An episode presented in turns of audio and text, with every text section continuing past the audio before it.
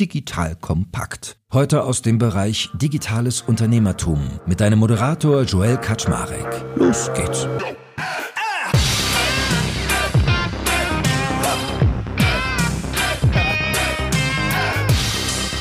Hallo Leute, mein Name ist Joel Kaczmarek. Ich bin der Geschäftsführer von Digital Kompakt und heute habe ich mit dem lieben Moritz Waldstein einen spannenden Gründer zu Gast, denn der hat mit der Firma Mitte und das Produkt nennt sich Mitte Home. Etwas ganz Interessantes entwickelt, nämlich einen, ich nenne jetzt mal Wassersprudler. Vielleicht korrigiert er mich gleich. Mache ich, mache ich. Was ich spannend fand, um das mal näher kennenzulernen. Denn als Produkt liegt mir Wasser sehr am Herzen. Ich habe dazu auch ein klein bisschen Ahnung, ja, nur wirklich ein klein bisschen. Plus, was ich bei Mitte interessant fand, war die Genese des Geschäftsmodells einmal zu verfolgen. Die Jungs und Mädels haben nämlich fleißig pivotiert. Es gibt ja sehr viel Wettbewerb. Also lange Rede, kurzer Sinn. Ich glaube, von Mitte und dem lieben Moritz kann man eine Menge lernen. Und that being said, schön, dass du da bist, Moritz. Moin, moin. Hi, freut mich auch, danke. Habe ich es falsch gesagt? Ist Wassersprudler gleich schon wieder käsig? Also es ist eins von drei Elementen. Also was wir machen, ist Wasser aufbereiten im groben Sinn und dann haben wir drei Elemente. Also das Sprudeln ist eins, das musst du nicht machen, du kannst sprudeln, aber wir reinigen das Wasser auch. Also ist der erste Schritt. Dann geben wir Mineralien rein, das ist der zweite Schritt. Und das dritte, wenn man will, Sprudeln, weil Sprudeln ist eigentlich nur, wenn man so will, Spaß im Mund. Das ist CO2, das ist Kohlensäure. Das hat keine Funktion. Okay. Es ist eine Wassermaschine. Wird es dem dann gerechter langsam? Ja, ja, das, das klingt dann wieder so ein bisschen wie Raumschiff, aber ja, das wird es dem gerechter, ja. ja, lass uns doch mal vielleicht heute chronologisch beginnen. Also 2016 habt ihr gestartet. Wie kam es denn zu der ganzen Geschichte, dass ihr sowas macht? Was war so die Gründungsgeschichte dahinter? Also es gibt jetzt nicht so diesen heroischen Moment, wo ich über den Strand spaziert bin und dann gedacht habe, hier liegt so eine Plastikflasche und wie kann es denn sein? Wir sind 2016 damals und wir machen immer noch so einen Blödsinn, dass wir irgendwie Wasser in Flaschen füllen und in, durch die Welt schippern. Das wäre nicht die ehrliche Geschichte. Die ehrliche Geschichte ist eigentlich über eine Bekannte habe ich einen Forscher kennengelernt und der hat sich mit Wasser auseinandergesetzt oder vor allem mit der Wasseraufbereitung und äh, so seine Fragestellung war, wie kann man eigentlich Mineralwasser, das eben rein ist, aber auch Mineralien hat, wie kann man das eigentlich dezentral herstellen, also eben nicht abgefüllt in Flaschen und dann transportiert. Wie kann man das äh, dezentral herstellen? Und den habe ich kennengelernt und dann fand ich das irgendwie sehr, sehr naheliegend, dass das äh, in Zukunft eben nicht in Flaschen verkauft wird. Und ja, bin selbst kein Ingenieur, aber dachte, äh, das macht total Sinn und habe mich dann da mit ihm auf die Reise begeben. Das war 2016. Ja. Und warum ist es schlecht? Vielleicht kannst du die Leute mal abholen, warum ist es schlecht, wenn Wasser zentral in Flaschen abgefüllt wird versus dezentral? Also schlecht will ich jetzt gar nicht sagen. Ich glaube, aber was, was natürlich passiert ist, also wie natürliches Mineralwasser, wie das äh, ganz korrekt rechtlich heißt, produziert wird, ist, dass das letztendlich durch Gestein fließt und dann kommt es irgendwann wieder raus und dort wird es abgefüllt in Flaschen. Und was dann passiert, das ist jetzt, ob es eine Glasflasche ist oder Plastik, ist eigentlich gar nicht so wichtig jetzt im Großen und Ganzen für die Umweltbilanz, aber das ist schon das Stichwort Umwelt, weil das natürlich sehr CO2-intensiv ist, das Wasser erstens mal dieses Wessel, diese Flasche herzustellen und dann zu transportieren auch zum Endkunden. Also im Schnitt geht das über 13 Stationen, also von Abfüllen bis zum Endkunden, was einfach sehr, sehr, sehr ressourcenintensiv ist. Und in einer Welt, in der wir ja leider leben, eigentlich schon immer gelebt haben, aber wir haben es äh, lange ignoriert. Aber wir leben in einer Welt, die einfach endliche Ressourcen hat. Äh, glaube ich, werden wir in 10, 15, hoffentlich kürzer Jahren ja, Wasser nicht mehr so konsumieren, weil einfach der CO2-Footprint enorm ist. Und ja, das war so der Ansatz, zu sagen, ja, das könnte man doch eigentlich schlauer machen. Also aus, aus Umweltgesichtspunkten, aber auch aus so Neudeutsch Convenience-Sicht, weil letztendlich ist es ja auch so ein bisschen absurd, eben sich dieses Wasser liefern zu lassen oder das abzuholen, es ist schwer, mühsam und dann auch wieder zurückzubringen. In Deutschland zumindest ist es das, dass man Flaschen auch wieder zurückbringt. Aber da gedacht, es muss doch irgendwie besser gehen. Das war so der grobe Ansatz. Und was war so der Baustein, den ihr gesehen habt, den ihr leisten könnt, den anderen nicht leisten können? Weil wenn ich mich mal so an 2016 zurückerinnere, bin ich mir sehr sicher, da gab es doch damals bestimmt schon diese Wassersprudler, wie man sie kennt. Also zumindest, ich bringe Kohlensäure in Leitungswasser, war ja gefühlt schon gelöst. Was war so euer Add-on? Genau, also wir haben gesehen, dass es, oder das ist auch weiterhin der Ansatz, es gibt sozusagen so Teillösungen am Markt, und die gibt es auch schon länger. Also SodaStream zum Beispiel, das gehört mittlerweile zu Pepsi, aber diese Firma gibt es seit über 100 Jahren. Die kommen aus diesen, das kennt man vielleicht noch aus so, von so Barsprudlern, wo dann Sodawasser gemacht wurde. Da kommen die eigentlich her und haben dann eben diese Lösung entwickelt. Das verändert die Komposition des Wassers nicht unbedingt. Das ist, wird CO2 zugeführt, Kohlensäure, aber das Wasser an sich wird nicht verändert. Also es wird weder gereinigt noch werden Mineralien äh, werden nicht beeinträchtigt. Das ist dann diese Lösung. Das ist gut für Leute, die sagen, mein Wasser ist super aus der Leitung. Ich bin da total zufrieden damit und ich trinke einfach gerne Sprudelwasser. Da, für diese Leute ist das eine super Lösung. Und davon gibt es in Deutschland, muss man auch sagen, sehr, sehr viele. Also mittlerweile ist es jeden dritten Haushalt in Deutschland ist so ein Sprudelgerät. Es muss nicht nur von SodaStream sein, gibt jetzt ganz viele verschiedene Anbieter. Das ist so die eine Lösungsseite. Dann gibt's die andere, sind natürlich, ich fasse es mal zusammen, also Wasserreinigung. Und das fängt an, also ich nenne jetzt mal so Marken, bei so Britta, das sind eigentlich Ionentauscher, also da wird eigentlich Kalk aufgenommen und was anderes abgegeben. Das hat eigentlich eher die Funktion, dass man eben nicht Kalk im Wasser hat und diese weißen Ränder. Wird auch oft vielleicht bewusst nicht anders kommuniziert, dass das nicht viel mehr macht. Da fängt es an bei Britta und dann geht es hin bis, ich habe ja im Vorgespräch gehört, du hast sogar eine Osmose, eine Umkehrosmosesystem bei dir eingebaut. Das sind sozusagen, das ist dann das andere Ende des Reinigungsspektrums. Also was da passiert, ohne jetzt zu technisch zu werden. Da wird das Wasser eben sehr stark gereinigt, über in meistens vier Schritten und am Ende mit einer Membran. Da wird eben also sehr viel, was nicht Wasser ist, zurückgehalten.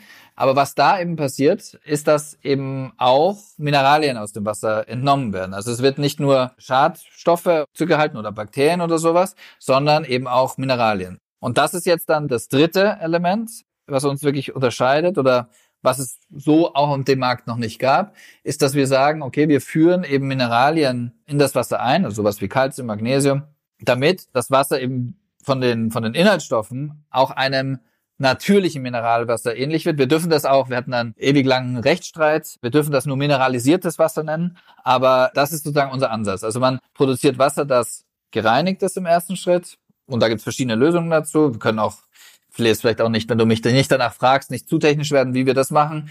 Das ist der erste Schritt. Zweiter Schritt, wir geben Mineralien rein. Dritter Schritt, wenn man will, sprudelt man das. Und das gab's und gibt's auch weiterhin. Also wir kennen keine andere Lösung, die das so macht. Wirklich für den Heimkonsumenten, für B2C, also wirklich den Konsumenten zu Hause, das herzustellen, eben umweltfreundlicher, günstiger auch und more convenient, wie sagt man, nutzerfreundlicher. Das war so unser Ansatz 2016 und das ist eigentlich heute auch noch. Also in der Tat, ich habe so eine Umkehrosmoseanlage bei mir sowohl zu Hause als auch im Büro verbaut. Ich bin großer Fan davon. Von MyAqua. Die ist echt gut. Und die machen auch sowas. Die haben auch so eine Mineralisierungskartusche. Und wir können ja jetzt mal auch in so ein paar Themen da eintauchen, weil das erste, was ich mal gehört habe, lustigerweise von einem Bekannten von mir, der meinte, Kohlensäure, also warum man das eigentlich ins Wasser gäbe. Weil mein Effekt war, beschreibt, ob das bei euch auch so ist, wenn ich ein gefiltertes Wasser aus so einer Umkehrosmoseanlage nehme und pack das in den Wassersprudler rein, also ich finde es schmeckt nicht gut. Schmeckt sehr sauer, weil ich meine, das heißt halt Kohlensäure. Und ich habe so den Verdacht, dass es daran liegt, dass der Kalk entzogen ist, der dann quasi die Säureelemente der Kohlensäure wahrscheinlich besser schmecken ließ. Aber mein Learning ist, also ich finde gesprudeltes Wasser, was gefiltert ist, schmeckt gar nicht so gut. Liegt es ein bisschen an meinem besonderen, oder habe ich so einen feinen Gaumen, oder erlebst du das ähnlich? Bei der Umosmose kommt ja sozusagen fast wirklich praktisch, also wir werden jetzt sehr technisch, da gibt es so einen Wert, der heißt TDS, Total Dissolved Solids, also wie viel hast du noch Partikel pro Millionen Wasserpartikel, ppm, also wie viel hast du da noch im Wasser, was nicht Wasser ist, was nicht H2O ist. Und bei der Umkosmose kommst du auf Werte, die sind so bei so 10 oder sowas. Ja, also es wird sehr, sehr wenig, bleibt da noch übrig.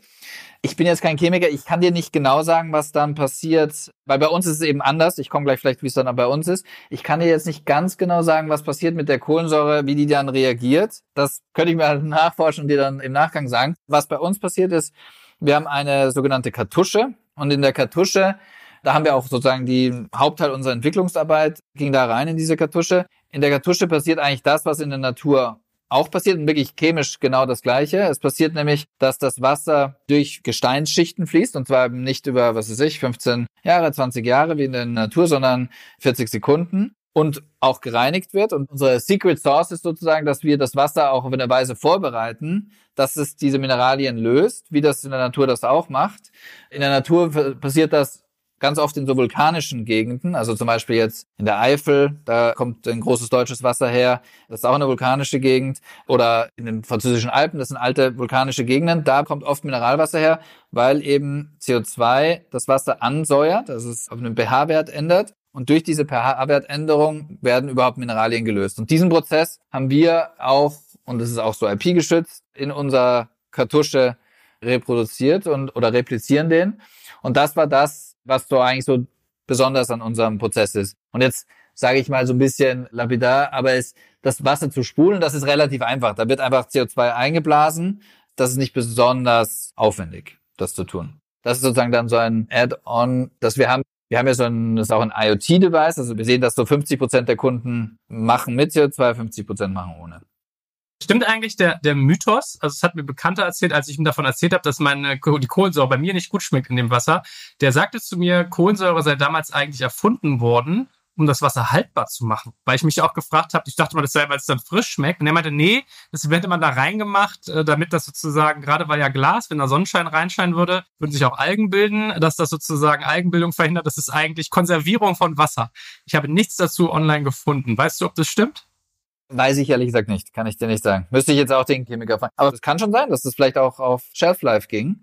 Aber ich bin mir nicht sicher. Aber da merkt man mal, wie selbstverständlich wir das eigentlich konsumieren und uns gar nicht so viele Gedanken über solche Dinge machen.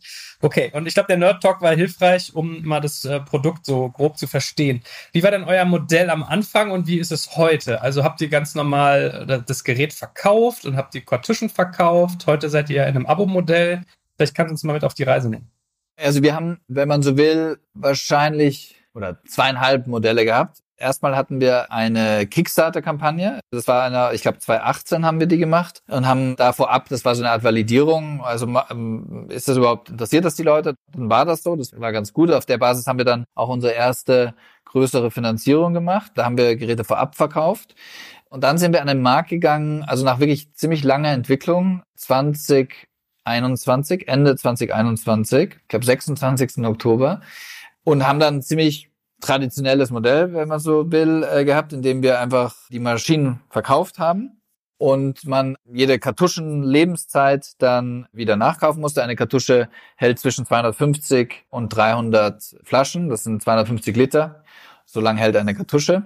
Und haben jetzt Anfang des Jahres, ich glaube es war im März oder April, haben wir gewechselt auf ein Abo-Modell, wie du es erwähnt hast und vielleicht noch kurz eine Erklärung, was ist ein Abo-Modell, ist, dass wir eigentlich dem Kunden so ein Gesamtpaket zur Verfügung stellen. Also der bekommt für einen monatlichen Preis eine Maschine. Es gibt verschiedene Größen des Modells, also SML, und kriegt in verschiedenen Abständen neue Kartuschen zugeschickt. Und das haben wir jetzt geändert das waren jetzt, wenn man so will, die zweieinhalb Modelle, die wir hatten. Okay, wie handhabt ihr das mit den Filtern? Ich hatte die Tage mit einem Freund ein Gespräch, der hat ganz lustig erzählt, manche Leute kaufen sich ja auch diese Britta-Karaffen. Die sind ja cool. Es gibt halt nur eine Sache, du solltest die Filter halt wechseln, weil die Ironie ist ja, wenn jemand sich gefiltertes Wasser wünscht, dann aber die Filter meint nicht austauschen zu müssen und hinterher ist es belasteter als das, was aus der Leitung kommt, so for the feeling, ja. Wie ist es bei euch?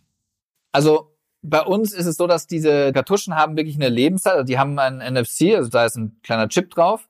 Der wird auch gelesen von der Maschine. Und wir haben sozusagen zwei Schwellen. Die eine Schwelle ist Lebenszeit. Also diese Filter halten maximal sechs Monate. Das ist sozusagen die eine Schwelle. Und die zweite Schwelle ist, dass der 205, nach 250 Litern ist das auch vorbei. Das heißt, dann muss der Kunde das wechseln. Das sind sozusagen die zwei Schwellen. Und im Abo-Modell, je nach Größe des, also wie, wie, wie, viel der, wie viel die Person trinkt. Also das kleinste Modell ist S, das ist eineinhalb Liter am Tag. Dann ist M, das ist so drei Liter am Tag. Das ist für so ein Zwei-Personen-Haushalt ganz gut. Dann mehrköpfige sozusagen Haushalte, die haben vier Liter am Tag. Und dann gibt es eins Business, das ist so für kleine Büros. Da sind fünf, ja, fünf bis zehn, 15 Leute.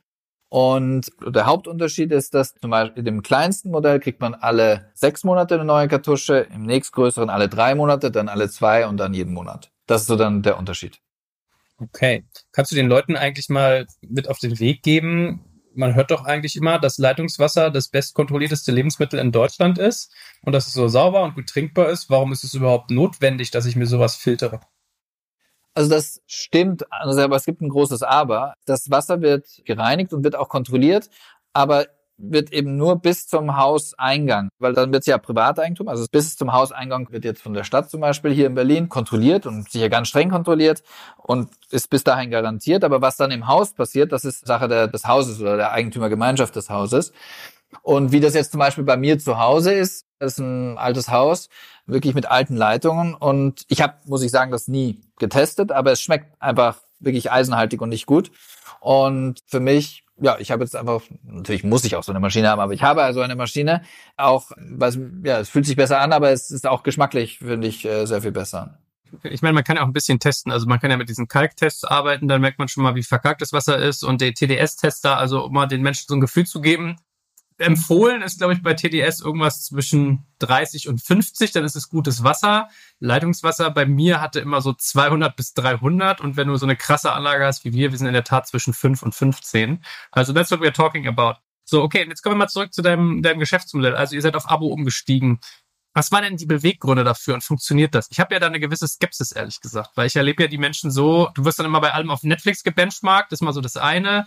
Wenn ich mir dann so durchlese von den Abo-Preisen her, äh, also das ist ja durchaus, sage ich mal, also ihr sagt günstiger als der Handel, aber es geht bei 30 Euro los für S, dann 40, also der typische Tarif für zwei Personen Haushalt wären jetzt 40 Euro pro Monat für Wasser. So. Klingt für mich nicht wenig für den normalen Stückchen. Ist es so ein bisschen ein Besserverdienerprodukt? Also die Frage ist immer, mit was vergleichst du es? Also was unsere Zielgruppe ist, äh, sind wirklich Leute, die äh, Wasser aus Flaschen trinken. Und wir hatten Anfang Mai hatten wir auch so eine große Kundenumfrage, unser, also mit schon mehreren tausend Kunden gemacht. Es waren, glaube ich, 72 Prozent der Leute haben vorher wirklich Flaschenwasser getrunken und ersetzen damit äh, Flaschenwasser. Also ich glaube, es ist immer die Frage, mit was du es vergleichst. Es waren nur 10 Prozent der Leute, die vorher Leitungswasser getrunken haben. Das waren wahrscheinlich die, die sich das schon irgendwie länger überlegt haben, was machen sie, aber es sind wirklich die meisten Leute kommen aus dem Flaschenbereich und das ist in Deutschland erstaunlich viel. Also es werden pro Jahr in Deutschland fünf Milliarden Flaschen getrunken. Das ist richtig, richtig viel. Das vielleicht sozusagen zum Vergleichswert und da geben sehr viele Leute, das kann man sich ja auch vorstellen, wenn ich jetzt so drei, vier Flaschen am Tag trinke und dann im Schnitt, was weiß ich, 50 Cent gebe ich jetzt mal an für ein ja, ein Gerolsteiner-artiges Wasser, lande ich dann auch bei zwei Euro und da sind wir dann eine günstigere Option. Aber wer schafft denn vier Flaschen Wasser zu trinken? Oder meinst ja, wenn du im Haushalt, also wenn du nicht nur alleine bist. Diese 39 Euro, das ist sozusagen für so einen kleineren Haushalt im Vergleich.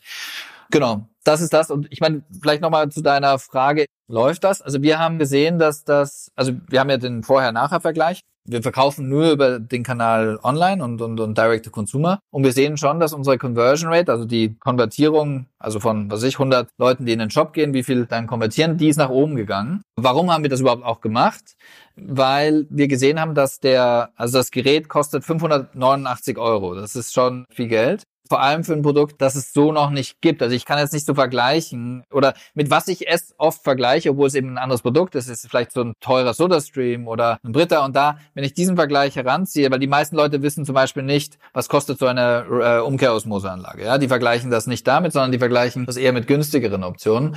Und da ist dann 589 Euro viel Geld für etwas, was ich noch nicht so wirklich weiß, wie das funktioniert. Und was wir jetzt gesehen haben, ist, wir senken damit die Schwelle, dass Leute das mal probieren und wir haben extrem niedrigen Churn, also sozusagen so eine Leute, die dann das Abo äh, wieder beenden. Also wir haben einen Monat, den kann man das ausprobieren, kann das immer zurückschicken und dann ist man je nach Abo für eine bestimmte Zeit gebunden. Und wir haben aber wirklich sehr, sehr niedrigen Churn. Also wenn die Leute das mal beginnen, sind die eigentlich meist ganz zufrieden.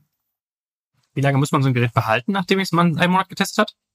Also dieses M, von dem wir jetzt äh, gerade gesprochen haben, das ist dann eine neun Monatsperiode.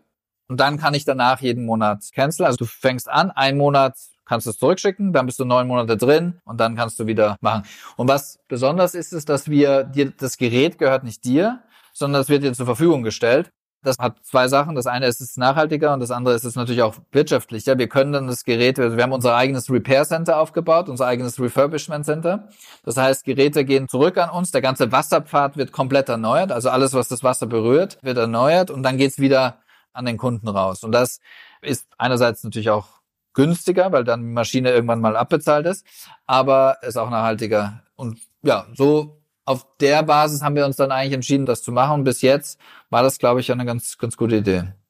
Aber dann verstehe ich jetzt sukzessive. Ihr habt sozusagen ein Storytelling-Thema eigentlich eher, finde ich. Weil wenn man wie ich so ein Nerd ist, also ich gucke mir sowas an, also eine Umkehrsmosanlage, so wie ich habe, die kostet, glaube ich, so ungefähr das Dreifache von dem, was euer Gerät kostet.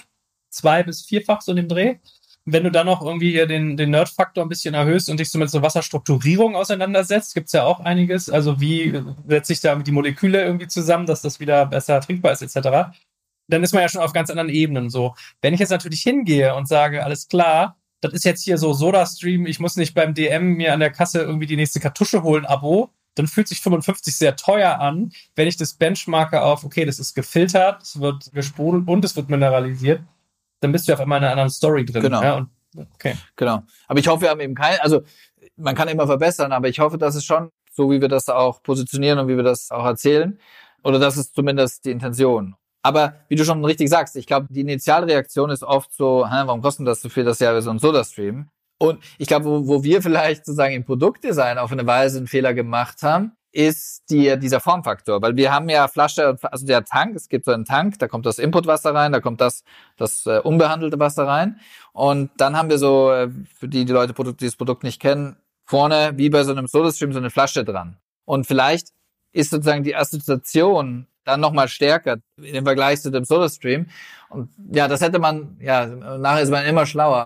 Das ist eine gute Interaktion, weil du kannst diese Flasche gut nehmen und du kannst die Flasche gut auf den Tisch stellen und so weiter.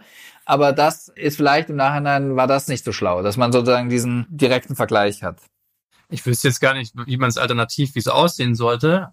Was war denn vorher anders? Vielleicht auch mal so rumgefragt. Also wenn ihr vorher habt ihr quasi das Gerät verkauft zu einem Festpreis, also hast gesagt 580 Euro, was du eben meintest, 589 und dann die Kartuschen regelmäßig. Ist das Problem gewesen, dass die Leute die Kartuschen nicht nachgekauft haben oder dass die Conversion zu niedrig war, die überhaupt von Interessent zu Kunde zu konvertieren? Dann, also wenn die einmal im System drin sind, also vielleicht nochmal vorab, wir haben mehrere tausend Kunden. Altes meine ich jetzt, aber alte Logik. Ich meine jetzt nicht, aber hm. Genau. Aber insgesamt haben wir, genau, mehrere tausend Kunden. Also es ist nicht so, dass sich nicht verkauft. Das ist vielleicht nochmal vorab zu sagen. Dann zweiter Punkt ist, sobald die Leute einmal im System drin waren, also dann, was weiß ich, 2022, wo sie sich das Gerät gekauft haben, ist auch das Nachbestellen, das können wir ja sehen, ja, der, der Kunde, wann er nachbestellen sollte, im, im Verhältnis zu seinem Konsum auch. Und da haben wir auch gute Compliance, also gute Nachbestellraten gehabt. Ich denke, das ist Natürlich auch je teurer das Gerät ist, desto höher sind diese Raten auch, weil die Leute sagen, jetzt habe ich schon mir so ein neues Gerät gekauft, aber die waren ziemlich gut. Was wir aber gesehen haben, ist, dass es sehr, sehr lange, das kann man ja alles tracken, dass Leute sehr oft auf unserer Seite waren, kommen immer wieder, kommen immer wieder, kommen immer wieder und kaufen dann irgendwann. Und wir, also unser, unsere Hypothese war, wir haben das auch kurzzeitig beides angeboten, parallel. Also wir haben Kaufen versus Abo und haben gesehen, dass das Abo einfach besser konvertiert, dass die Leute schneller sagen, warte, probiere ich es einfach mal aus, mache ich mal einen Monat und wenn ich es nicht will, schicke ich es halt zurück. Ich habe immer gedacht, ihr seid so, Business Case geht nicht auf und dreht das Modell, sondern es war eher eine Conversion-Optimierung, die ihr gefahren habt. Ja, also ja, also wir haben einfach zusammen parallel geschaut, was was geht besser. Und ich denke auch, also es ist auch immer sehr, sehr schwierig jetzt, diese, das sind so Hypothesen. So wie du ja auch am Anfang gesagt hast, ich glaube, dass der deutsche Konsument an sich generell kein großer Abo-Fan ist. Ich glaube, der deutsche Konsument an sich ist auch eigentlich nicht bekannt dafür, der innovativste zu sein. Der macht gerne dann, wenn es 100% schon an, an 27 Stellen bewiesen ist, geht der all in. Aber wir sind jetzt nun mal hier und wir müssen halt sozusagen das hier aus dem Markt machen. Und andererseits ist es auch ein sehr umweltbewusster Markt, was super ist, ist eigentlich natürlich im Verhältnis ein ziemlich affluenter Markt und ist auch ein Markt, der ja nicht nicht bei allen, aber ein hohes Bewusstsein für so Gesundheit hat. Also ich glaube, insgesamt ist es schon ein ganz guter Markt auch für uns hier. Ja, aber ich, ich, ich, ich kann mir das echt gut vorstellen, was für eine Zielgruppe ihr da trefft. Und da muss man educaten. Also ihr habt die Schwierigkeit, dass ihr ein Produkt habt, was wahrscheinlich bei vielen noch nicht so gelernt ist. So dieses, dieses Sprudeln ist natürlich gelernt. Also ad hoc raus hätte ich gesagt, kannst du eigentlich mit zwei Sachen punkten. Convenience und geistige Brandstiftung. Die Convenience bei, hey, du drückst auf den Knopf, du kannst es sanft sprudeln oder ganz kräftig. Und die geistige Brandstiftung bei, hey, bis zu deiner Haustür es ist sauber Wasser sauber, aber weißt du, was für Rohr du da hast? So, ne? Also. Man da eben auch aufpassen muss, weil ich glaube, also wir wollen jetzt auch niemanden, weißt du, Angst ist nie so ein langfristiges Verkaufsargument. Ich glaube, das ist eher, entweder schmeckt's dir nicht oder du bist dir einfach unsicher und oder es ist natürlich auch wirklich einfach nicht sicher, das gibt und am Ende ist ja ein riesen, riesen Markt. Das ist das Schöne auch am Wasser. Ich meine, das äh, trinkt jeder. Und es ist, ja, es ist ein riesen, Markt. Also weltweit sprechen, es gibt zwei, ist, ist der Bottled Water, nur Bottled Water Markt sind 250 Milliarden Dollar jedes Jahr. Also es ist riesig. Ja, vor allem, ich habe das in den USA gesehen, da haben die ja nochmal ganz andere Bottled Water Geschichten. Ne? Da hast du irgendwie Spring Water und dann, hm, also ich, ich habe wirklich, sag ich mal, flapsig ins, ins Online-Lexikon schauen müssen, um zu verstehen, was da gerade jetzt in der Flasche drin ist. Dann heißt es halt irgendwie, oh, das ist mit bisschen Chlor versetzt oder auch gar nicht oder das ist irgendwie aus der Quelle und das ist von da. Also ich glaube, da gibt es so eine kleine Wissenschaft dahinter. Wo geht's denn für euch jetzt noch hin? Also was ist denn so eure Stoßrichtung? Weil wir haben auch ein bisschen über Wettbewerb geredet. Also wir hatten jetzt irgendwie so wie Britta, das was stark irgendwie im Bereich Filter positioniert ist. Wir hatten so ein Soda-Stream, was Sprudeln ist. Wir haben die Umkehr aus Mosanage, das ist unten Rechtsmodell für die ganz Nerdigen. Man kann auch noch mal über sowas wie Grohe Blue sprechen. Also Grohe hatte zum Beispiel auch Sachen gebaut, dass sie mit den Wasserhähnen direkt schon das Sprudeln zumindest verbunden haben. Denkt ihr in Ausbaustufen oder sagt ihr, nee, wir machen jetzt erstmal Abo-Modell und das in die Breite treiben und da sind wir die nächsten fünf Jahre erstmal mit beschäftigt? Also wir haben wahrscheinlich so zwei größere Stoßrichtungen. Das eine ist, das Abo-Modell weiter zu skalieren und dann vielleicht auch in anderen Orten, also jetzt nicht nur in Deutschland, das zu machen. Das ist so die eine Stoßrichtung. Da gibt es auch noch viel zu optimieren und dann kann man auch zum Beispiel die Maschine nochmal verbessern und, und auch das Engineering besser anzupassen an eben so ein Abo-Modell. Also das Geschäftsmodell jetzt, das verändert ja auch so die Logiken, die du dahinter dann hast. Also dann hast du nochmal mehr den Anreiz, das so langlebig wie möglich zu machen, die Reparierbarkeit zu erhöhen, das gleiche gleiche bei den Kartuschen, zum Beispiel die Kartuschen äh, wirklich äh, nochmal circular zu machen. Ja, alles, was damit einhergeht, also auch operationsseitig, also nicht nur Sales, sondern auch operationsseitig, das ist so die eine Stoßrichtung. Die zweite Stoßrichtung, da sind wir jetzt ziemlich, und da bin ich auch noch ziemlich involviert. Da geht es jetzt eigentlich darum, unser Konzept, das ist ja auch patentiert mit mehreren Patenten und mehreren IP, wenn man so will. Das IP ist nicht nur Patente. Und diese Logik mit Partnern weiterzuentwickeln oder zu integrieren. Die beste Analogie ist vielleicht, wenn man sich eine Nespresso-Maschine kauft, dann ist die ganz oft nicht von Nespresso, sondern dann ist die auch manchmal von DeLonghi oder Krups oder anderen Hardware-Anbietern.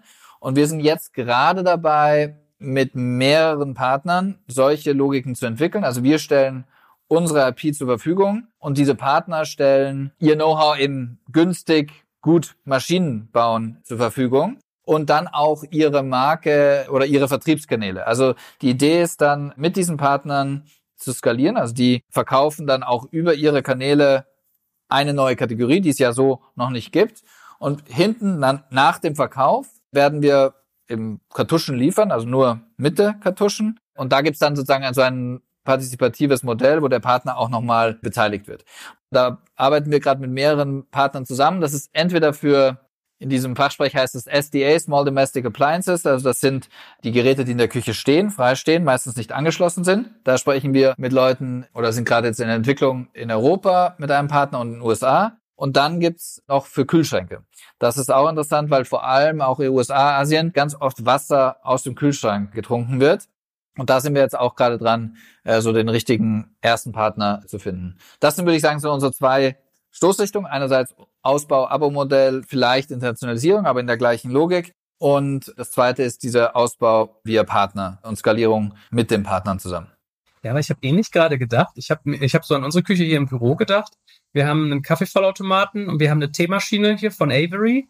Und dann hätte ich auch noch eine Wassermaschine, wo ich so dachte, eigentlich wäre es ja total logisch, das zu integrieren. Also wäre nicht zum Beispiel auch eine, eine, eine denkbare Richtung, dass du sagst, euer Gerät kann auch noch das Wasser heizen, ideal auf die Teetemperatur oder ich tue mich mit einem Average zusammen, dann kommt das Wasser sozusagen, trifft auf eine Teekapsel und so weiter. Und, oder ich kann mir überlegen, ob ich Kaffee, weißt du, dass ich, dass ich eigentlich einen Automaten habe anstatt ja, drei. Also du denkst, also du wirst vielleicht nicht zu ferner Zukunft zu einem Produkt sehen, ja. Okay.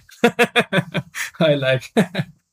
Kannst du auch nochmal so von den Geolokationen sagen, was für euch so die wichtigen Märkte sind? Also seid ihr irgendwie Deutschland primär und kommt jetzt irgendwie Europa oder? Nur in Deutschland. Bis jetzt nur in Deutschland, weil wir ja auch wirklich unsere komplett die Supply Chain, also wir bauen auch in Deutschland, also wird zusammengebaut. Natürlich nicht, kommen nicht alle Komponenten aus Deutschland, aber der Zusammenbau machen wir mit einem Partner im Schwarzwald. Da wird das zusammengebaut. Und dann haben wir wirklich unser eigenes hier in Berlin auch Refurbishment Center und Repair Center, wo, wenn etwas schief geht, kommt das wirklich zu uns zurück, dann wird es verändert oder verbessert und dann geht's wieder oder repariert und dann geht's wieder zurück an Kunden. Und das Gleiche natürlich auch, wenn Abonnenten ihr Abo stoppen, kommt das wieder an uns zurück, wird refurbished und wir geben es wieder an neuen Abonnenten raus.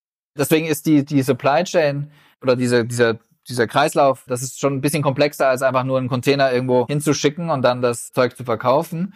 Und da gibt's, glaube ich, noch schon noch viel Potenzial in Deutschland für uns, einfach mehr Volumen zu machen. Und was vielleicht so ein bisschen, wo sind unsere Kunden, hatten wir diese, habe ich ja vorher kurz erwähnt, wir, wir haben mal ziemlich genau untersucht, wo sitzen denn diese Leute, was sind das denn für Leute? Und das fand ich auch ganz gut. Das ist jetzt nicht, also zumindest was man daraus schließen kann aus diesen Daten. Wir haben das natürlich auch so ein bisschen abgefragt oder angenähert. Aber wir sehen, das sind jetzt nicht nur die Berlin-Mitte Hipster-Familien, sondern das ist interessanterweise überproportional am Land. und kann es auch nur schließen natürlich, aber äh, oder wir haben es sozusagen triangulieren, aber ich würde sagen, das ist schon so ein ziemlich ja breit zugängliches Produkt, das wir da gebaut haben. Ja. Wahrscheinlich auch nochmal nerviger, wenn du da irgendwie Wasser transportierst und so. Ist ja eigentlich plausibel. Was ist so das typische Alter und das typische Geschlecht? Wer kauft euch? Das ist auch ganz interessant. Es ist nämlich je nach Kartusche. Wir haben ja, das hatte ich noch nicht gar nicht erwähnt, wir haben verschiedene Wasser, wir haben ja verschiedene Mineralien, die im Wasser drin sind. Also wir haben eine Balance-Kartusche, heißt die, die ist so ein, so ein Everyday Water, so ein Evian-mäßiges Wasser. Dann haben wir so eine, die heißt Light, die ist niedrig mineralisiert, das wäre was für dich. Dann gibt's Active, das ist mein Lieblingswasser, die ist ein bisschen so höher mineralisiert, hat mehr Geschmack. Und dann haben wir noch eine Magnesium Restore, heißt die Magnesiumreiche, die hat ein bisschen süßeren Geschmack. Das sind so die vier Wasser, die wir anbieten. Und das ist ganz interessant, weil die Balance, das ist auch die meist verbreiteste, die ist, würde ich sagen, so ein, ja, so ein Familienwasser, so everyday.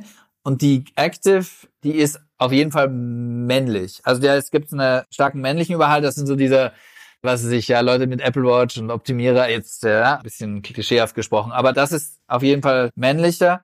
Und bei den Familien aber man weiß halt nie, ja, ist dann ja auch oft dann so die Kaufentscheidungen, da haben wir mehr Weib, äh, zumindest am Kundendaten haben wir mehr einen weiblichen Überhang. Aber es ist ja dadurch wieder gemischt. Ja, hey, Moritz, also hat viel Spaß gemacht. Danke, dass ich mit dir über Wasser abnörden durfte. ja, gerne. Habe ich auch gefreut. Und bin gespannt, was da noch so kommt. Viel Erfolg auf jeden Fall weiterhin. Danke. Mach's gut. Danke fürs Zuhören beim Digital Kompakt Podcast. Du merkst, hier ziehst du massig Wissen für dich und dein Unternehmen heraus. Wenn du mit uns noch erfolgreicher werden möchtest, abonniere uns auf den gängigen Podcast-Plattformen. Und hey, je größer wir werden, desto mehr Menschen können wir helfen. Also erzähl doch auch deinen Kolleginnen und Kollegen von uns. Bis zum nächsten Mal.